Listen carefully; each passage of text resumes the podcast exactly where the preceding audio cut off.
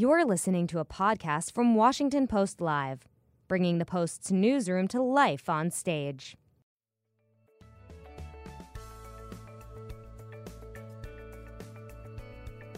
On Wednesday, October 3rd, two time Pulitzer Prize winning Washington Post national security correspondent Greg Miller discusses his new book, The Apprentice Trump, Russia, and the Subversion of American Democracy. Miller is joined live on stage by Washington Post reporters Ellen Nakashima and Craig Timberg, who help provide a behind the scenes look at the history of Russia's interference in the 2016 election. Let's listen.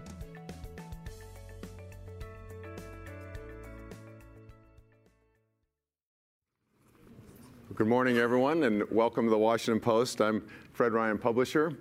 Uh, we're delighted to hear, have you here today for the launch of Greg Miller's powerful new book, The Apprentice.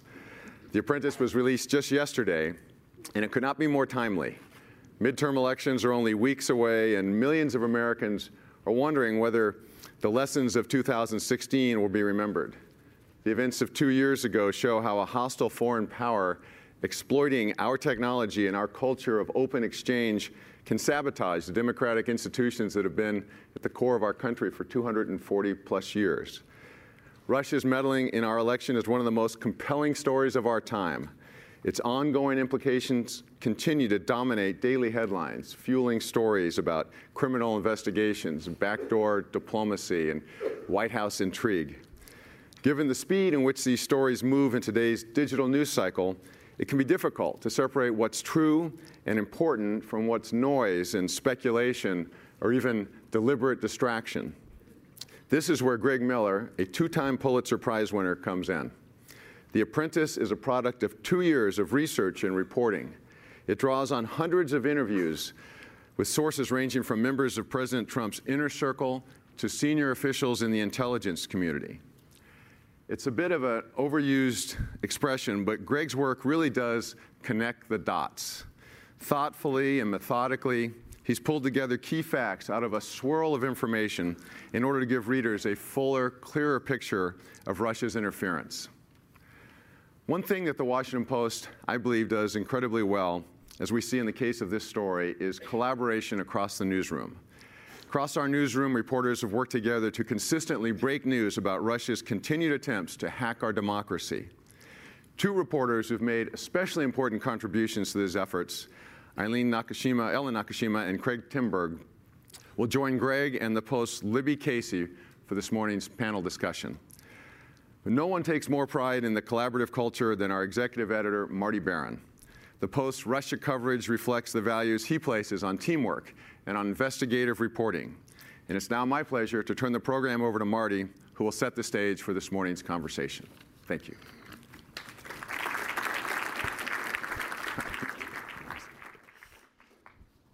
Good morning, everyone. Uh, thank you all for coming for what I know will be a very lively and uh, enlightening conversation. Uh, the occasion, as you know, is the publication of The Apprentice Trump, Russia, and the Subversion of American Democracy masterfully written by national security reporter Greg Miller in collaboration with his colleagues on the national security, politics, business, and local staffs of the Washington Post. Two of those superb journalists, Ellen Nakashima and Craig Timberg, will join with Greg on stage today to talk about the groundbreaking reporting that led first to a Pulitzer Prize for the Washington Post earlier this year, and now have resulted in this book that pulls together the complicated threads of an extraordinary and disturbing story. The stunning intrusion of Russia into an American presidential election with the goal of electing Donald Trump deserved a comprehensive and comprehensible examination. This book provides it. It's a thoroughly absorbing read. Russian interference in an American election, of course, also called for deep journalistic investigation well prior to publication of any book. And the Post did that. It was first on the story, and it has stayed with it hard over the last couple of years. On June 14, 2016, a story by Ellen in the Washington Post was the first to reveal that the Russian government that Russian government hackers had penetrated the computer networks of the Democratic National Committee. it was a clear signal, if not fully understood at the time, that the Kremlin had been targeting American political institutions. Nearly six months later, in a story also first reported by the Post, Ellen Greg and then colleague Adam Entous wrote that the CIA had concluded in a secret assessment that Russia sought to help Donald Trump win the presidency. The Post's early breakthroughs on the Russia story meant that by the date of Donald Trump's inauguration, our reporters were already speaking to people across the government to understand the Kremlin's role in 2016, the Obama administration's response, and how policy toward Russia would change with the new administration. This running start allowed us to build on Post columnist David Ignatius's revelation on January 12, 2017 that Michael Flynn, then the National Security Advisor designate, and Russian Ambassador Sergei Kislyak had spoken by phone in late December. In early February, Greg, Ellen, and Adam disclosed that the two men had discussed U.S. sanctions against Russia, a story that compelled Flynn's resignation within a week because he had lied in declaring that no such conversation had taken place. From that point, it was on to a year and a half of additional breakthrough reporting about the nature and extent of contacts between Russians and those close to Trump, revelations that set in motion the appointment of the special counsel. Over the course of the Post investigation, the reporting took many dramatic turns. Greg, for example, became privy to secrets flowing out of the Trump White House, even gaining possession of transcripts of the president's calls with world leaders. His sources enabled him to reveal that Trump had shared highly classified information with Russia's ambassador and foreign minister in a meeting in the Oval Office. Greg went to unusual lengths to protect sources, using code words and even the ruse of a mundane business transaction to provide a plausible explanation for their interactions, if ever detected by authorities. A year later, Classified memos written by FBI Director James Comey revealed that he and Trump had discussed Greg's story and his sourcing in a chilling Oval Office exchange. We need to go after the reporters, Trump said, according to Comey's memo. And Trump suggested to Comey that, quote, 10 or 15 years ago, we put them in jail to find out what they know.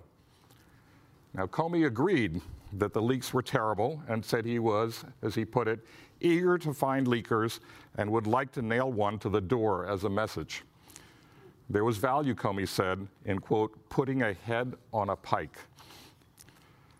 So, fortunately, uh, Greg's head is not on a pike, as you will plainly see.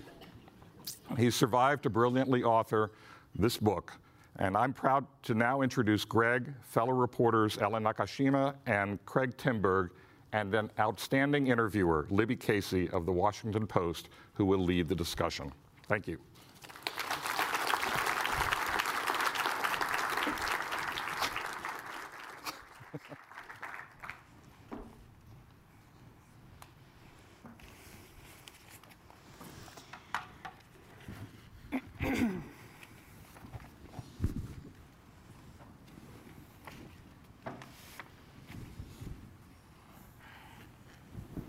Good morning and welcome. Thank you so much for being here. I'm Libby Casey, politics and accountability anchor here at the Washington Post. And I'm so pleased to be on stage with three of my colleagues Greg Miller, national security correspondent and author of The Apprentice, Ellen Nakashima, national security reporter, and Craig Timberg, national technology reporter. As Fred and Marty mentioned, this book is the culmination of years of reporting, deep sourcing. Uh, and today, we're going to get a behind the scenes look at how this book came together, and also, very importantly, where the story goes from here. So, if you have questions, if you're in the audience or if you're watching online, if you've got questions for our panelists, you can send them to us via Twitter using the hashtag PostLive, and we'll get to some of those later on in our conversation. So, let's just jump right in. You know, Craig, as I was reading this book, it was almost like a Shakespearean tragedy from the perspective of the Obama administration as the election rolled forward. There were so many missed opportunities to stop the Russian interference, to, to stop the hacking that was happening. Can you take us through some of the biggest missed opportunities to stop Russian interference? Missed opportunities either because of ignorance, missed signals, or pure politics? Yeah, of course. Can I take a quick second to say a few things uh, before we get too far along?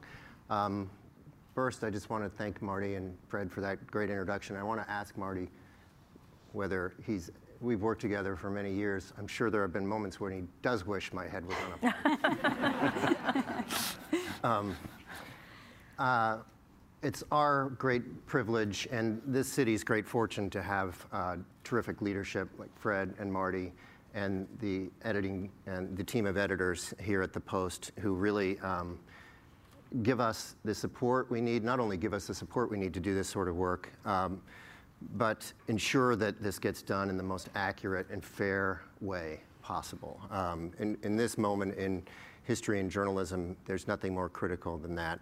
And I also just wanted to really thank um, Ellen and Craig for their terrific and important contributions to the reporting along the way and to the work that's in this book.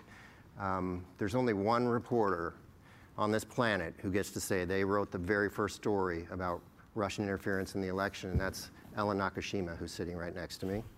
And, there, and Craig has done just valiant work in explaining to those of us for whom uh, Silicon Valley and all of these social media platforms seem so opaque at times, um, their role and their culpability in what happened.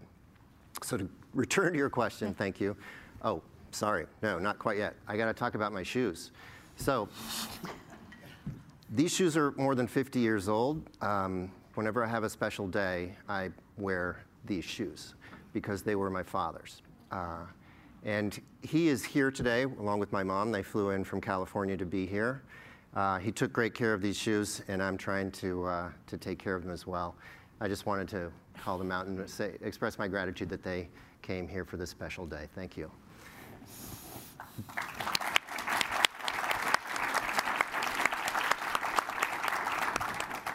So there were tons of missed opportunities, and you're right, it does seem tragic um, when we look back on it. And that was one of the really uh, stark things, things that jumped out at me when I started working on the book because we were all scrambling in real time as this story was unfolding. There wasn't a lot of time for reflection until this year when I started trying to build out timelines and detailed chronologies and seeing you know, events overlapping with other events and seeing how things kind of fit together in a bigger picture. So obviously, Ellen has written extensively about the first real missed opportunity, uh, and I hope that she can talk about that in a minute. She um, wrote about the Russian penetration of the DNC's computer networks and how uh, long it took for the FBI, which had detected that penetration and knew about it, to get the attention of the DNC leadership for the DNC leadership and for its, its um, uh, cybersecurity teams to understand the significance of what was happening and to take the measures which, if they'd taken in time, might have prevented a lot of damage from happening many months later. Um, but there were other moments along the way, and one that jumps out for me is the, um, you know, the Obama administration really struggled to figure out how to respond to this attack by Russia during the election. Uh, President Obama was really concerned about not being perceived as interfering in the election, not putting his thumb on the scale, he often said. Um, and that meant that they really tried to get it bipartisan statements from Congress to call attention to what was happening, to call out Vladimir Putin, to call out Russian intelligence services and, and explain to the public uh, what was happening. And, you know, Republican leadership resisted that um, on all fronts. Uh, Senate Majority Leader Mitch McConnell refused to go along with any kind of bipartisan statement until very late in the game, and even then it was really watered down and made no reference to what Russia at all. Uh, others um, um, went even farther in trying to prevent um, this beco- from becoming an issue that the government could talk to the public about in, t- in time. Um, and, you know, even after the election, there were, you know, we are still right now, uh, one of the most baffling um, aspects of all of this is that here we are well over a year and a half later, and, um, and the president continues to describe this all as a hoax, all as fake news. He's convened a single NSC meeting on Russian election interference. It lasted for, as far as we can tell, about 45 minutes. No decisions were made. He, he picked up immediately after that and went golfing. It's just not, I mean, this was a huge, huge thing. This is why we did this book. It's a critical moment in our country's history. An adversary interfered in our election and had an enormous impact, an impact even greater than they expected. Uh, and because the president refuses to acknowledge even that that occurred, it's really impaired our ability to respond and shore up the defenses that we need to to prevent it from happening again. Let's bring Ellen and Craig into the conversation. Uh, Ellen, the DNC hack was noticed by the FBI. They contacted essentially the tech team uh, of the DNC and tried to liaise with them. What do you see looking back and, and as you reported this story? was this was this ignorance? Is this our national collective ignorance of how hacking can be so intrusive and how vulnerable we are? Um, the RNC was hacked as well, something right. that Republicans have downplayed, but their information was not weaponized, so to speak. So the DNC wasn't wasn't necessarily unique That's in right. the intrusion. Yes, um, and first I too would like to thank you all for being here and thank uh, Marty Baron for all his wonderful support and leadership uh, over the past years, which has enabled us to do this uh, this work, which is dependent so much on, on an awesome team, and to thank Greg um, most of all for being such a wonderful colleague, and uh, you really are unique in the way you're able to synthesize the masses of information we're all pulling in day after day and kind of step back and and sort through it and put it into a very compelling, revealing uh, narrative and read. So I urge everyone to, to get the book and uh, get it signed. um, to get back to your question, Libby, um, so yes, in fact, I, I should explain that uh, when, when it comes to computer hacks uh, of, of political systems, of government systems, of um, company systems, these have been going on for decades now, and, and especially in the last 10, 15 years. Big nations like Russia and China have really been hacking with a vengeance. But much of it, the vast majority of it, has been for what we just call straight espionage purposes political espionage to figure out what uh, our government agencies are working on, what their secret plans are, what the officials are thinking, for corporate secrets, for you know, intellectual property on, on paint and, and uh, grass seed. What the Russians did in actually starting 2015 and 2016 here was, was different. And I can't say that, you know, people can all be blamed now in hindsight for not anticipating, because no one did, anticipating that the Russians would hack into, uh, in this case, the Democratic National Committee system, steal masses of information, and then dump it out onto the internet, in this case through WikiLeaks, effectively weaponizing this information. That was not something uh, that people really expected to happen. So when the FBI first uh, detected, because they were informed by the NSA, that the Russians had gotten into the DNC system, um, I think they were told sometime in the summer of 2015, they actually did make attempts to contact the DNC as they would any other uh, victim that they'd gotten this information on.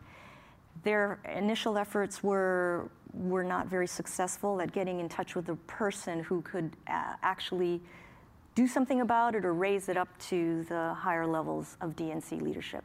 And with through a series of, of miscommunications and miscues, one of the um, the IT people that the FBI agent did get in touch with was very skeptical that this was even the FBI, and, and it took months for the two to actually finally meet and ascertain that the FBI agent was who he really was and that this IT person could trust him. That took months, and by the time the IT official really started to try to move things up, uh, it, it, it, was too late. And in fact, uh, one could say that this, there were also sort of miscommunications at mid levels within the DNC where a person who should have and could have raised it to the executive director, inexplicably failed to do so. Now you could say, why didn't the DNC or why didn't the FBI just go straight to the top and go to the executive director or the chairwoman and say, hey, you know, you've been hacked by the Russians? Well, that, that's something they might have could have done, but in, in this case, they thought that they were doing the right thing by just going to the uh, to try to get through the IT staff. And so months went by, the leadership of the DNC didn't know about it, and then another Russian spy agency hacked in in the spring of 2016. And I think this was the hack that was the most consequential. This was the military spy agency, the GRU, that got into the DNC sometime in maybe April of 2016. And it was their hack that I think eventually led to the material that was dumped out in July on WikiLeaks. And by that point, it was, it was too late. The DNC finally did hear about it, the leadership heard about it. They hired a company called CrowdStrike to investigate and to try to kick the intruders out. But by then it was too late. The Russians had taken masses and masses of, of, of emails and communications and opposition research from the DNC, and we're starting to already assemble it to be put out online. And so that was uh, one of the sort of technical, tactical missed opportunities. And then, as Greg said, there were much more sort of st- strategic level missed opportunities that I think were actually uh, far more significant.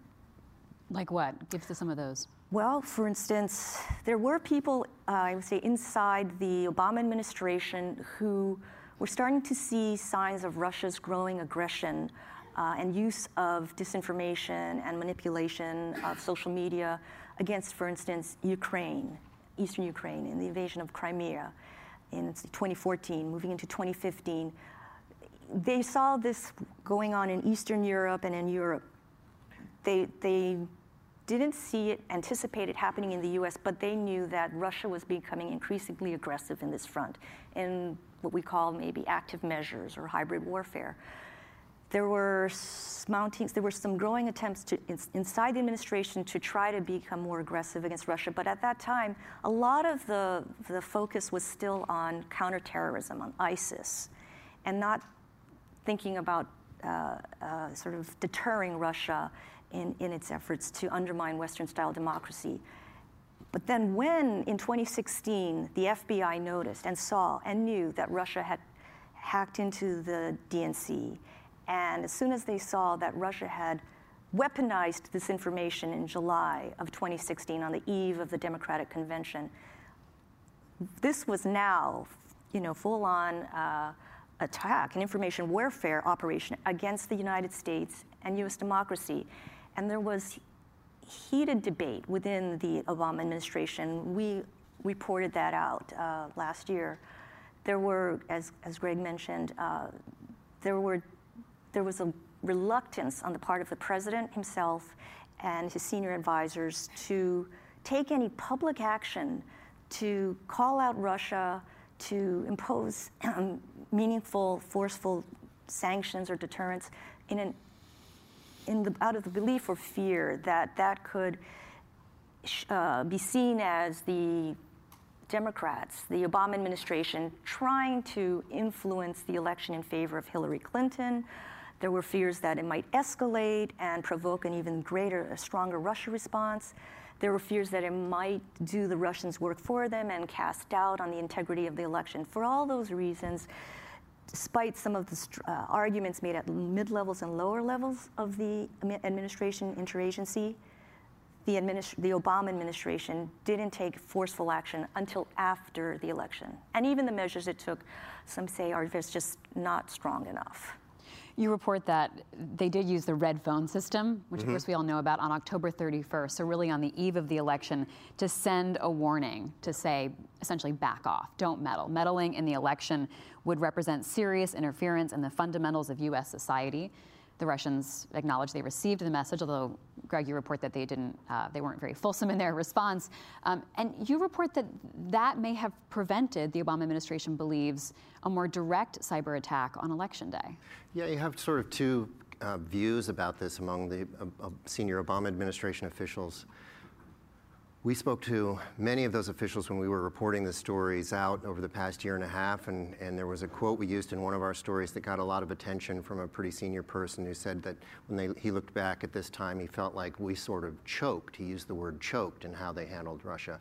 And, and even afterward, you've seen this second guessing. Uh, former Director of National Intelligence, Jim Clapper, has a great line in his book where he talks about it, he marvels at the fact at how reluctant Obama was to put his thumb on the scale in the election and here's Putin over here on the other end of the scale standing on it and jumping up and down on it, you know.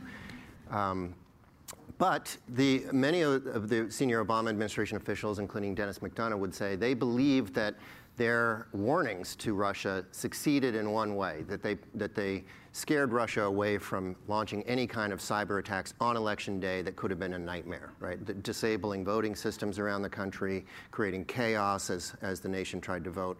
That really didn't happen, uh, and, and they would argue that that is largely because of the warnings that they issued. Although you also point out that the U.S.'s antiquated and disorganized voting system may have been a benefit in this yeah. case because it's hard to hack an entire system if it's disorganized and in disparate pieces. Craig, I want to bring you in and talk to us about the role of the social media companies because the book points out that it, it almost becomes this very successful loop. The Russians hack, they release material, and then they use social media as a way to highlight that material, flag it, point out the most embarrassing details, as well as, of course, as we now know, propagate things that weren't true and drum up the problems and the, and the, the passions that were already happening in this country.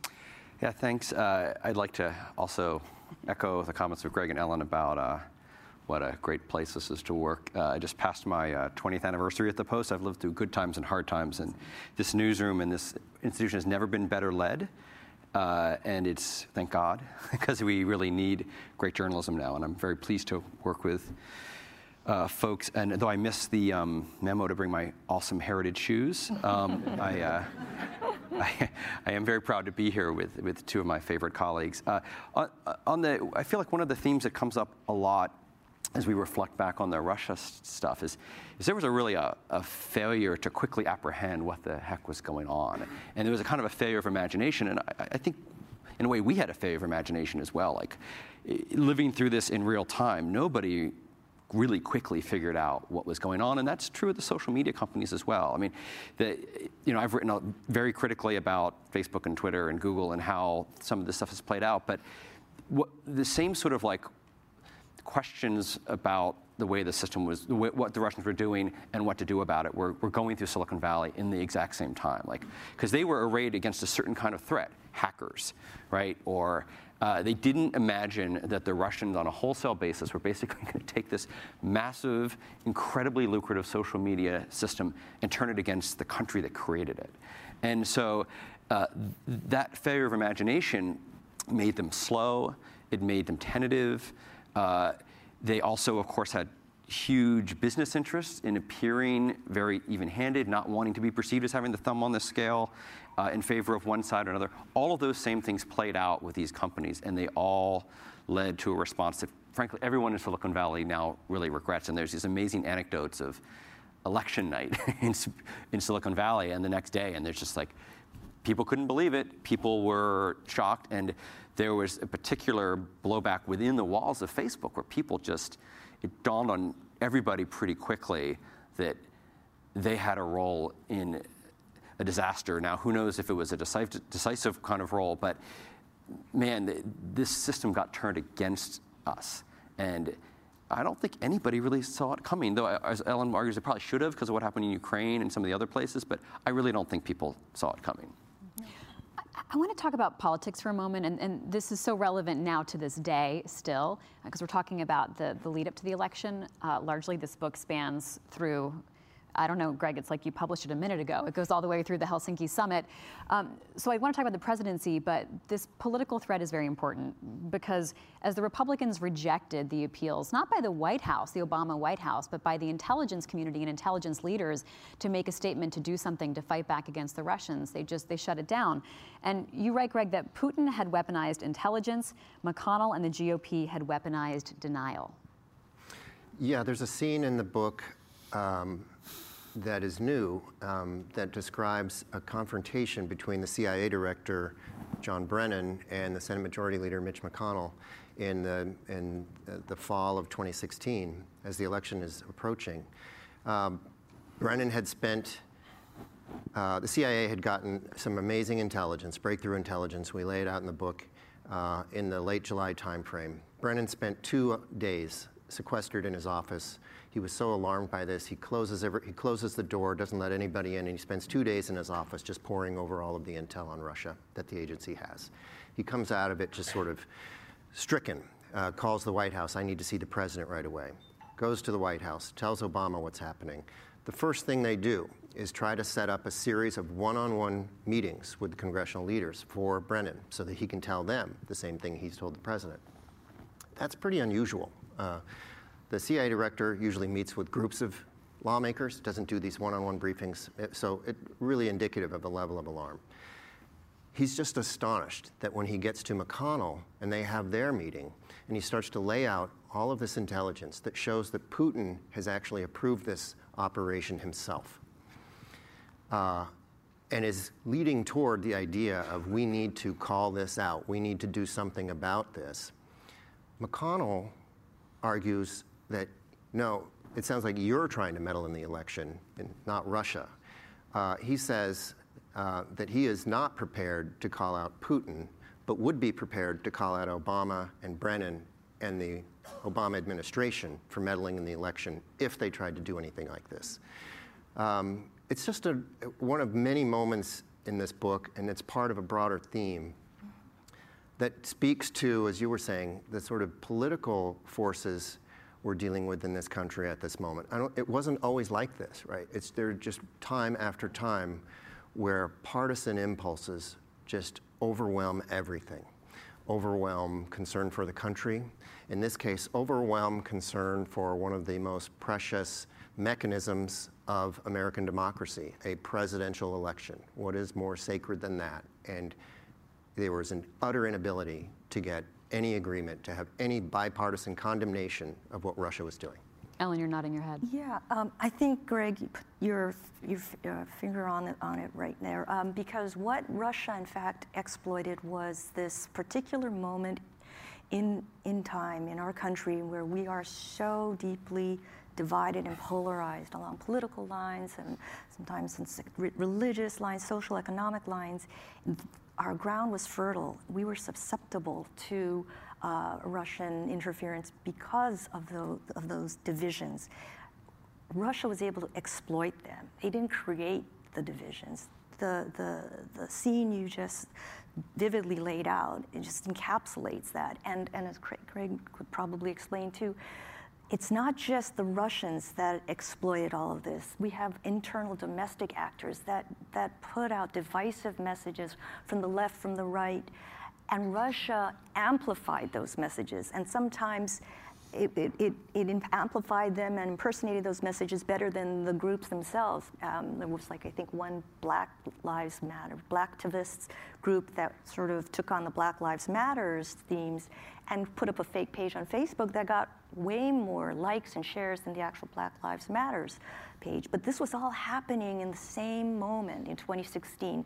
We had internal political turmoil, and Russia just swooped in and, and brilliantly exploited that. And if I can um, expand on that just for a second, you know, people wonder, well, you know, hasn't propaganda always been out there? Hasn't uh, active measures, you know, been part of our relationship with Russia and the Soviets for, you know, a century? But there is something very particular that happened in 2016 that actually couldn't have happened much sooner, and that is the Russians were able to identify particular groups and send them individualized messages. So it isn't like I was getting messages you know, they were, they were aimed at, you know, a young African American man in Oakland, right? But he was getting those messages, right? I was getting messages aimed at, you know, boring middle-aged white people in Washington. And so, like, the, the ability to, the, the social media companies um, have atomized all of us. They've identified us. They've, they've, they've put us into a thousand different buckets. And they've given the ability to aim a particular message at those individual buckets and really at all of us individually to advertisers. Well, guess who advertised? The Russians advertised. They, they, they, and they paid in rubles. and uh, so the, the ability, so we, we, meaning the country, built this unbelievable, completely unprecedented system to in, a, in an atomized way, target individual voters. That has never, ever happened before and the Russians did it. And so that's one reason why it was everybody was so slow to perceive what was going on on the social media front because everyone was getting different messages, and it was slipping in between our news feed messages about like, you know, Aunt Mary's, you know. Tuna casserole, or you know, my brother's new kid, or whatever. All that stuff just flowed into these feeds, and they managed to they managed to deliver in a way that absolutely confirmed people's pre-existing ideas about what was going on. And that meant if you were a huge Bernie Sanders supporter, you were getting messages that said Bernie Sanders was great and Hillary Clinton was a crook. If you were a huge Donald Trump supporter, D- Donald Trump is great, Hillary Clinton's crook. So there was a consistent message about Clinton, but in every other way, it was targeted in a really, really particular way. And if you were a Clinton supporter, you probably were getting a message that you shouldn't bother to vote, particularly if you were African American. People have not really keyed in on how much the suppression efforts were serious and rich, and it's not like that's never happened before, but to have another country target a core Democratic Party group and tell them not to vote in a, in a way that was completely secretive and, and, and, and sneaky, it's just never happened before. I want to remind you, you can ask your questions by using the hashtag postlive. Send them in and we'll re- read some to our panelists. I want to jump into uh, Michael Flynn's tenure in the White House. And, and, this seems pivotal because this was a key moment for you as reporters to break through the denials of the Trump administration and run with a story, even as you were getting no's, no's, no's, no's, denials, denials. And that must have been kind of a nail biter for you mm-hmm. guys, despite having a lot of sources. President Obama warned President elect Trump um, don't hire Michael Flynn. Mm-hmm. He did anyway. Why is that such a pivotal moment? Why is it such a pivotal character as you reflect, even a couple years later, on his very brief tenure in the White House? Uh, I'd say a couple things about that. I mean, Flynn uh, became the national security advisor for Donald Trump. He ignored Obama's advice. Uh, Flynn had been essentially fired as the director of the Defense Intelligence Agency under the Obama administration, and he was so embittered by that that he became this really strident um, um, partisan against the Democrats in a way that made even a lot of his peers in the military. This is a guy who had a very highly decorated career in the, in the Army um, for decades. Um, and, and his behavior after his termination was really troubling to a lot of his friends. He latches onto Trump. He becomes this uh, figure who's uh, showing up and, and, and rallying the base at lots of, um, of Trump's political appearances and things like that. But I think the significance of this is that so once he becomes national security advisor, the designated national security advisor in the Trump administration before it's even in office, I mean, it's just such an important job. He becomes, you know, you have all of this crazy interaction between people close to Trump and Russia throughout the campaign. Paul Manafort, you have these sort of second tier characters who are like Carter Page, George Papadopoulos, who are on the Trump campaign, who are having weird interactions with Russian individuals. But here's Michael Flynn, decorated three star Army general, who he also has had these troubling interactions with Russia. And he is the one who sort of executes what, to this point, still looks like the closest we've seen to a kind of a quid pro quo. Um, one of the looming questions over all of this is what has Russia gotten out of it? Well, Russia really wanted a lot of things. They wanted sanctions to be lifted for starters. And Michael Flynn is telling Russia in late December, we got you covered, basically. Sit tight. Once we're in office, we're going to review all of this stuff. Don't worry about it. We're going to take care of you. Um, the book really details I mean, this was a huge story for Ellen, myself, and our former colleague Adam Entous, who was a terrific reporter and who was responsible for a lot of these stories that we broke on Russia uh, and Trump. Uh, in the story, and, and, in the book, we we unpack this, and, and there are new scenes in the book about when the FBI comes to visit Flynn to interview him in the West Wing, in the White House. Lawyers at the NSC learn about it late run down to his office, try to cut off the interview. They get there too late. Flynn is coming out of his office. He's already patting these FBI agents on the back. He's already taken a fatal step that's going to lead to a criminal conviction in that very moment. Initially, he denied that he discussed sanctions at all with the Russian ambassador. And you had nine sources Is that the point where you had nine sources on this story? Yeah, right. Um, and, and, so you and your editors had to make the call of whether to go forward with the story when you were getting a very strong denial. Uh, yeah, this was one of the. So one of the things we do in the book too is we turn the camera back on ourselves. We, we look inside the newsroom at some of the, the key moments in this, and this is one of them. So we, Adam, Ellen, and I had been working on this story about Flynn for weeks, struggled to gain traction. Adam got a breakthrough with one source. Then we started to get other breakthroughs told us, that made it clear Flynn was not telling the truth about his interaction with the Russian ambassador. He was lying about that. Uh, and um, we had another colleague, Karen DeYoung, who was, had a previously scheduled interview with Flynn. She was going over to the White House on a Friday night, to or a Thursday night perhaps, to talk to him just about the, his foreign policy objectives in the Trump administration. And we knew that she was going. And we asked her, wait till the end of the interview, but then ask, tell him, ask him one more time, did he talk sanctions with the Russian ambassador? And tell him we have sources saying he did, and we're getting ready to run a story along those lines. He says to her, no, no, no. She comes back to the, to the post. We put the story on hold because his, his no was so categorical it sort of caught us off guard. Um, and we wanted to, and you know, these, is, these are these really high stake moments where you're happy to have uh, leadership like Marty um, and Cameron Barr, the managing editor, and Peter Finn. We waited that night, we regrouped, had a meeting the next day in Marty's office. We talked about it. Marty decides, evaluates our sourcing. We decide we're going to publish anyway. We'll use Flynn's denial. We need to call him to tell him that. So I call the White House saying, We're going forward with the story. We're going to use them, him denying it. They say, okay, wait a minute. We need to modify his statement. Flynn now cannot be sure that he didn't raise the subject of sanctions. He doesn't recall whether he discussed sanctions.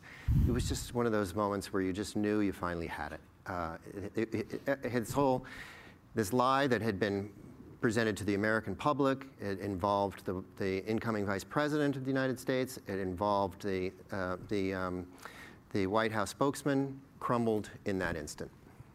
Bill on Twitter is asking, what, if anything, did Vice President Pence know about Russian interference in the run up, especially to the election day? Anybody else have? Ellen? what, I'm sorry, what did he know about Russian interference in the run up to the election? Bill's asking specifically about run up to the election, but we can also broaden that to what happened during the transition um, and then what happened in the aftermath? Do we know, do we have a clear sight on the vice president's knowledge and information flow? I will take a quick crack at it. I think that there's a lot of indication, especially during that time frame leading up to the election, he was not even necessarily in Trump's inner circle, right? He's not in the Trump Tower meeting. Um, he is sort of on the outside looking in on a lot of their discussions. Um, I haven't really seen any indication, I have to say, that he was um, um, really particularly aware of all of these troubling interactions that involve Manafort, Page, Papadopoulos. I mean, he vouched for Flynn. He does vouch for Flynn. That becomes really important. Mm-hmm. He goes on the Sunday shows and attributes it to Flynn. He's very careful and says, I spoke with Mike Flynn. He told me that this was absolutely not true, that he had discussed sanctions with the Russian ambassador. That's one of the reasons that Flynn gets fired, because he lied to the vice president. And that's one of the key reasons that Sally Yates, who became the acting attorney general, got so concerned uh, about Flynn's potential for being compromised by the Russians and took it upon herself. She went to uh, the White House, to the White House counsel, Don McGahn, to warn him that Flynn, by by telling, by misleading Pence and having Pence go out on the Sunday show and say this publicly to America that uh, that Flynn had not spoken about sanctions with Kislyak, when Flynn knew that to be true, and when most importantly Russia knew they had spoken about sanctions, that this opened Flynn up to potential compromise by the Russians, and that's just not a good situation for the government to be in. And she felt she felt that she should warn the White House, McGahn, about this. Mm. And so she did, right after uh, Flynn had been interviewed by the FBI. So many of the moments where President Trump interacts with the Russians are, are done in plain sight. On the campaign trail, you know, go ahead, look into Hillary's emails. Um, holding a meeting uh, with top Russian leaders, with I believe the ambassador, um, which of course a Russian photographer captures, even though American photographers are not allowed in for that typical pool spray, but a Russian photographer captures it. Uh, and other interactions that he has that are happening before all of our eyes.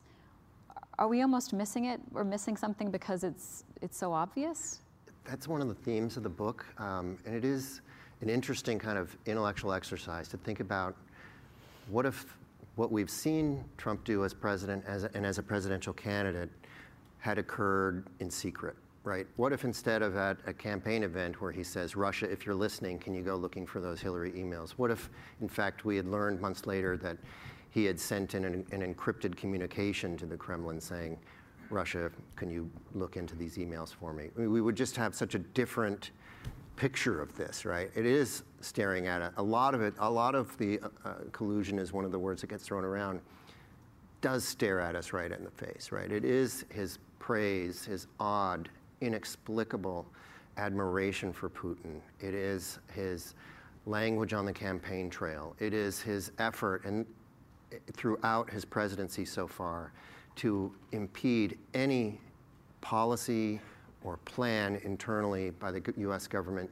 that would inflict any pain on Russia for what it's done. I mean, we have a completely schizophrenic administration in this way. In this, I want to, we've been talking about the 2016 election a lot, but I want to make sure people understand that the book starts there, but it carries deep, right up through the present moment with the Trump presidency and the Mueller investigation. Uh, and it just has, is loaded with example after example of Trump's efforts to protect Russia from any consequence for what happened. Yeah, I just want to jump in and not only does the book go right up to the present moment, everything we wrote about with the social media manipulation goes up to the present moment. Now, Facebook and Twitter and some of the other companies took down a bunch of these obviously Russian accounts, but all of the intel we've gotten both from government officials and from kind of independent researchers, and actually the companies themselves, to be fair, is that the, the Russians are doing the same thing. They've gotten better at it. They're not paying in rubles anymore. They're using VPN so that doesn't pop up as in a square in St. Petersburg as the origin of these things. But there is every reason to believe that uh, that something very much like what happened in 2016 is happening in 2018. Uh, we probably won't know about it until afterwards, in the same way we didn't know about this until afterwards, because so far as I can tell, um, nobody has a handle on this. The US government does not have a handle on this. The tech companies are definitely trying harder and have done some things, but it's not at all clear that they have a handle on this. And so, in a way, really the only meaningful response that's happened on that front is that we all kind of understand it a little better. Mm-hmm. So when you see something in your Facebook feed or on Twitter or on Reddit that the, that totally verifies exactly what you already think, be skeptical because it could be it could have been written by a Russian. You're getting asked in interviews, okay, was there collusion? Is there going to be a, you know a, a, mega indictment from someone from of someone in Trump's family or in the in the inner sphere? Um, I'm not going to ask you that question. uh, I was I was warned by Bob Woodward himself not to look into a crystal ball, but I do want you to talk about sort of the value of the reporting, even if you can't necessarily answer that question, and why is that a hard question to answer? Are, are you all really the appropriate people to be answering that question? Well, I think Bob Mueller is the best, person to ask, first of all, and uh, you know I think Adam Schiff was the uh, Democratic leader of the House Intelligence Committee, said before that, you know, there's there's evidence of of collusion or conspiracy, but whether that evidence rises to sort of the degree of um, proof beyond a reasonable doubt that you know could stand up in court to get a criminal conviction is, is another question, and that's a question I think only Bob Mueller can answer. But you know, certainly things like uh, Trump just saying publicly, uh, Russia, if you're listening, you know, please go hack uh, Hillary and find those e- missing emails. I mean, that's in, in a sense asking Russia to to help uh, his campaign, and and foreign uh, assistance to a political campaign is, I believe, it's not is not legal. And we now know from Mueller, because of his work, that Russia was listening, and within hours had launched spear phishing attacks against was that also, coincidence? Which is or? also illegal, right? Hacking is illegal. So he was he was encouraging a foreign power to commit multiple illegal acts against his his rival. Do you see evidence of changes uh, in Trump's behavior during the presidency itself, in terms of lessons learned from any of this? Greg? uh, I think that I got to be delicate here, but I, but you know, there's not a lot of evidence of, um, we say, growth. um, you know, the the book opens with his his visit to CIA headquarters on the second day in office. Uh, which was disastrous. He gives this self aggrandizing speech in front of this sacred uh, memorial wall at the CIA, which just dismays everybody at the agency. So much, though, that after he leaves, people the rest of that week are laying bouquets of flowers on the floor where Trump had stood. Um, I, I am convinced that he's perfectly capable of delivering that same speech right now if he were to go back to CIA. Uh, he delivers a similar speech every every other day. I mean, he did, he gave one last night in which he was attacking attacking Dr. Ford. Um, he, as far as we can tell, um, he is not um, paying very close attention to his intelligence briefings. He's not reading the daily PDB, the the, the intelligence uh, paper that's prepared every day for the president. Um, he is um, does not appear to have despite all of these many months he has now had uh, to spend with some of the world's best analysts on Russia and China uh, and other countries and other issues, his views don't seem to have changed much about Putin, the Kremlin, their objectives, the threat they pose, um, and how those run counter to our own. So I just think it's hard to see a whole lot of evidence of um, of any kind of shift in position or, or a deeper appreciation for the complexities of the world. Were there questions you wanted to answer through writing this book? Um, yeah, I mean, for me, the, the book was really about trying to trying to put together for readers something that would enable all of us, including myself, to understand this crazy moment in history that we're inconsequential moment in history that we're living through. Uh, and I think a lot of the value is in just laying it all out and in telling it in a narrative sequentially, understanding one event, you know, as it happens in relation to others, as opposed to the way we were reporting it at the time, which was just sort of, it was just overwhelming, right? Things, a, a big breaking story this week, and then something happens two months later, you don't necessarily see the connection. But when you lay it all out, you do see those connections. Um, but I also wanted this to be a really richly told story, and there are there are, we went back over a lot of the stories we'd told in the newspaper to build out them as almost in almost cinematic way and describe things that are happening inside the White House, inside the West Wing, inside the CIA, and to as much extent as possible inside the Mueller investigation. Ellen, there's a passage in the book that tells the story of you getting a manila envelope oh. mailed here to the Washington Post with some hot tips in it uh, truly anonymous.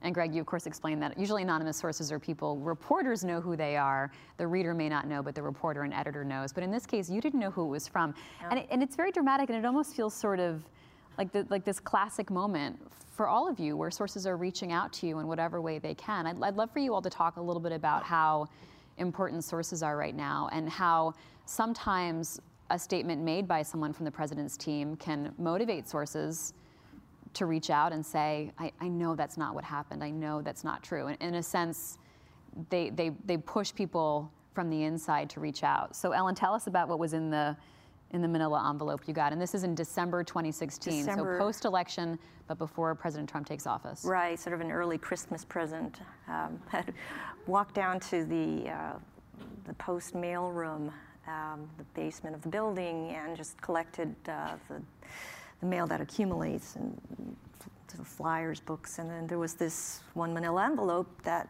um, I thought would probably just have some public relations flyer that I would throw out, but um, it looked, it didn't have a return address, and it had a, um, sort of an, it was like a postmark that was very vague, and I think it, uh, Greg, Greg mentioned it was like a little Charlie Brown Christmas stamp in the corner, and it was, um, actually it was it was to me and to a colleague Josh Rogin here at the at the Post, and it was a single space typed letter, uh, no no signature, no name, and it claimed to be from someone inside the transition who was very concerned about what he was seeing or they were he- seeing or hearing.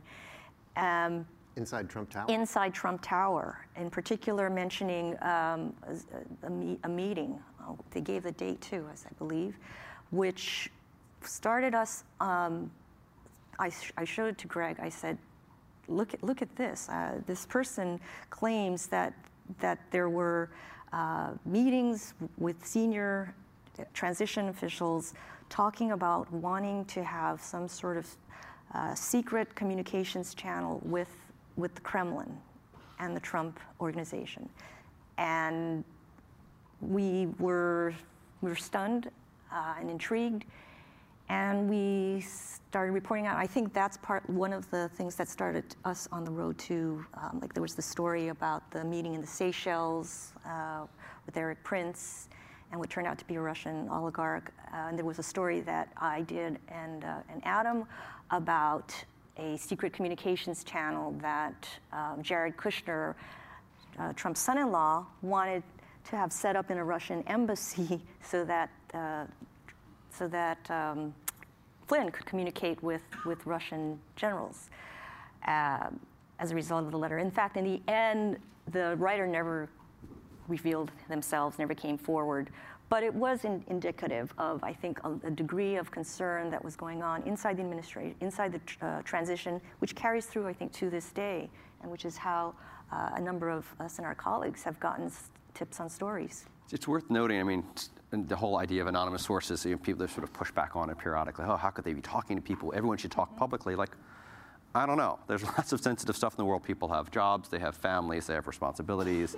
And I will just tell you, if it weren't for people who talk to us without our using their names in the newspaper, we wouldn't know any of this. I don't think there'd be a special counsel investigation. I don't think, I mean, and so to the extent you're glad that things the government doesn't want you to know come out, thank an anonymous source every day because they, without them, we don't know anything. Because what, what people say officially you know, those are press releases. Our job is to get the unofficial, the truth, the thing that the powerful people don't want us to know and don't want you to know. If people don't come forward and work with us, we can't do that. I also want to say that we do, uh, we, we vet the information very carefully and rigorously, despite tremendous pressures to, to get the story and get it out first and, and, and beat everyone on the competition. Uh, the story about uh, Mike Flynn and Kislyak that had nine sources. I mean, we, we, we wanted to and made, had to make sure that we had the story right before we would print something that explosive. And that, again, is testament to your reporting. And, and even that, even that letter that you got, I mean, mm-hmm. that never ends up really being a source by in our definition of the word. It's more like a tip sheet. It's a tip sheet. It's a roadmap for lots of stories. A lot of it panned out, but you never, we never relied on that for anything that we ever published uh, because we don't know who that person is. We still don't. Do you find that sources come to you sometimes out of frustration when they read the official account or they read sort of what the line you're all nodding your head okay. Yeah. Absolutely. There's a lot of motivations for sources. Um, not all of them are pure um, um, motivations. Um, and sometimes that is something you have to take into account but mostly it's we're evaluating whether their information is good um, more than whether their motivations are always good. Sometimes they're motivated by um, pride and other things. But yes in this case in this moment you know, a lot of it is coming because of deep concern, profound concern in some cases, from things that they are witnessing from inside institutions and agencies that they care about deeply. We're about out of time, but I want to have each of you talk to us about what questions you're asking now. Um, without tipping your hand too much as to what stories you might be working on, but what questions should we all be asking as we head into this midterm election and as we uh, head into the midterm of the presidency? Why don't you start, Craig? I mean, the, th- the question that's on our mind is what are the Russians and other powers uh, doing now? And does anyone have a handle on it? Is anyone doing anything that's truly effective at keeping this kind of thing from happening again? I have not yet gotten a satisfactory answer to any of those questions mm-hmm. from anybody I talk to. Yes, uh, exactly. It's sort of what, what is what is Russia up to? What is also what is China up to, uh, and, and, and, other countries? But Russia and China, in particular, I think, are the two big strategic threats that we need to be worried about, need to be focused on. And what is this administration doing now, and what is it planning to do in the future uh, to detect and counter and deter the, uh, the malign actions of both Russia and China, not to mention North Korea. Ellen, brief follow up. Have other countries taken a signal that there's not a lot of repercussion uh, if you interfere? Now, there have been sanctions. I mean, the question about what pro- uh, President Trump might be able to promise versus deliver on are two very different things. There have been sanctions um, on, on Russia, and uh, for instance, the sanctions on a number of companies and Russian companies and oligarchs uh, were, were, maybe among the most impactful, uh, at one point even causing uh, one uh, Russian company, aluminum company, linked to the oligarch Oleg Deripaska to, to like have its share stock, uh, price plummet. Uh, so much so that I think the, the Treasury Department is maybe easing off, off on it a bit. Um, but generally speaking, these, these sanctions are more are a little more symbolic as opposed to having true uh, pain or, or cost uh, impacts on Russia because Russia, even more so than I think China, is able to withstand great uh, amounts of pain uh, in, in, its in its country and economy. And, and Putin sort of, you know, just going to gut it out. And he, he doesn't think that these, uh, you know, these sanctions are really going to, at this point, um, crater his, his economy. And until there are more forceful sanctions that will, in fact, maybe cause some pain to us and our allies, uh, don't know that anything will change Putin's behavior. Greg, questions you're asking? Can I take a stab yeah, at that? Sure. So mm-hmm. I think that um, I think about some questions that I, I'm not sure we can answer, um, and that are about you know, where does this, where does this moment in our, in our, this political moment lead for us? This sort of extraordinarily polarized moment in our political history. Where does this take us as a country? Is this, um, is this like sort of a spasm um, that we snap back from and we somehow recover what we used to think of as an equilibrium? Um, or are we into a new era um, some sort of new era of dysfunction, hyperpartisan dysfunction, that we're going to have to figure out a way to adapt to going forward.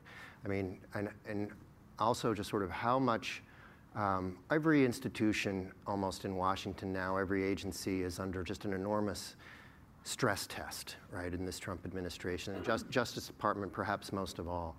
How do they respond? How much damage can they sustain before it becomes too much? Uh, how much can they be discredited? How much can they be vilified by the president before their reputational damage becomes a, a, too much burden to carry for them to be able to function the way we need them to function in our democracy? Um, and then I just think there are these societal divisions that are, I, uh, I wonder how we heal. Um, and if you let me, there's just one tiny little anecdote I'll, I'll, share that I use in the epilogue in the book that really was touching to me. And I, it has to do with John Dowd, who was the president's lawyer. Um, he is um, a big Trump fan, a big Trump supporter. Uh, he is also a devoted father to five children, grown children, at least three of whom are mixed race. So he has mixed race grandchildren. And there's a scene I write about in the book where he comes out, of a meeting with Trump at the White House. He's had lunch with Trump. He goes back home to his house in, in Virginia. And the kids, the grandkids are swimming in the pool, and he climbs into the pool with them, and they're splashing around, and the kids are like asking him questions. They're pretty impressed that he's now the president's lawyer, and they're asking him, What's it like? What's he like? Oh my gosh, how, how cool this is. Uh, but one of his granddaughters asks him, um, Grandpa, does the president know about us? And he says, Oh, yeah, he knows that I have a big family. And she asks him again because she under, he, he hasn't grasped what she's trying to get at. No, I mean, does he know about us? Does he know, in other words, that our skin isn't white? And uh, Dowd turns this into a story that he intends to make Trump look good because his grandkids then write a letter to the president and he scrawls his signature and then sends it back to them and what a great guy Trump is. But to me, it just sort of showed that here's somebody a member of the president's lawyer's own family who is feeling vulnerable in this moment, suddenly feeling unsure about her place in this country. And I don't know where that, where that takes us, but the fact that it can reach, reach down into a 10 year old girl uh, is troubling. Thank you all so much for talking with us today. Um, Greg Miller, Ellen Nakashima, Craig Timberg, um, thank you. Thank you all for being here. If you'd like to catch highlights of this, you can go to WashingtonPostLive.com. We'll have those later on today. And uh, I'd like to let you know that The Apprentice will be on sale. Greg can sign copies. Uh, right back in the lobby after this. And The Apprentice is now out and online. The Apprentice, Trump, Russia, and the Subversion of American Democracy. Thank you so much, everyone.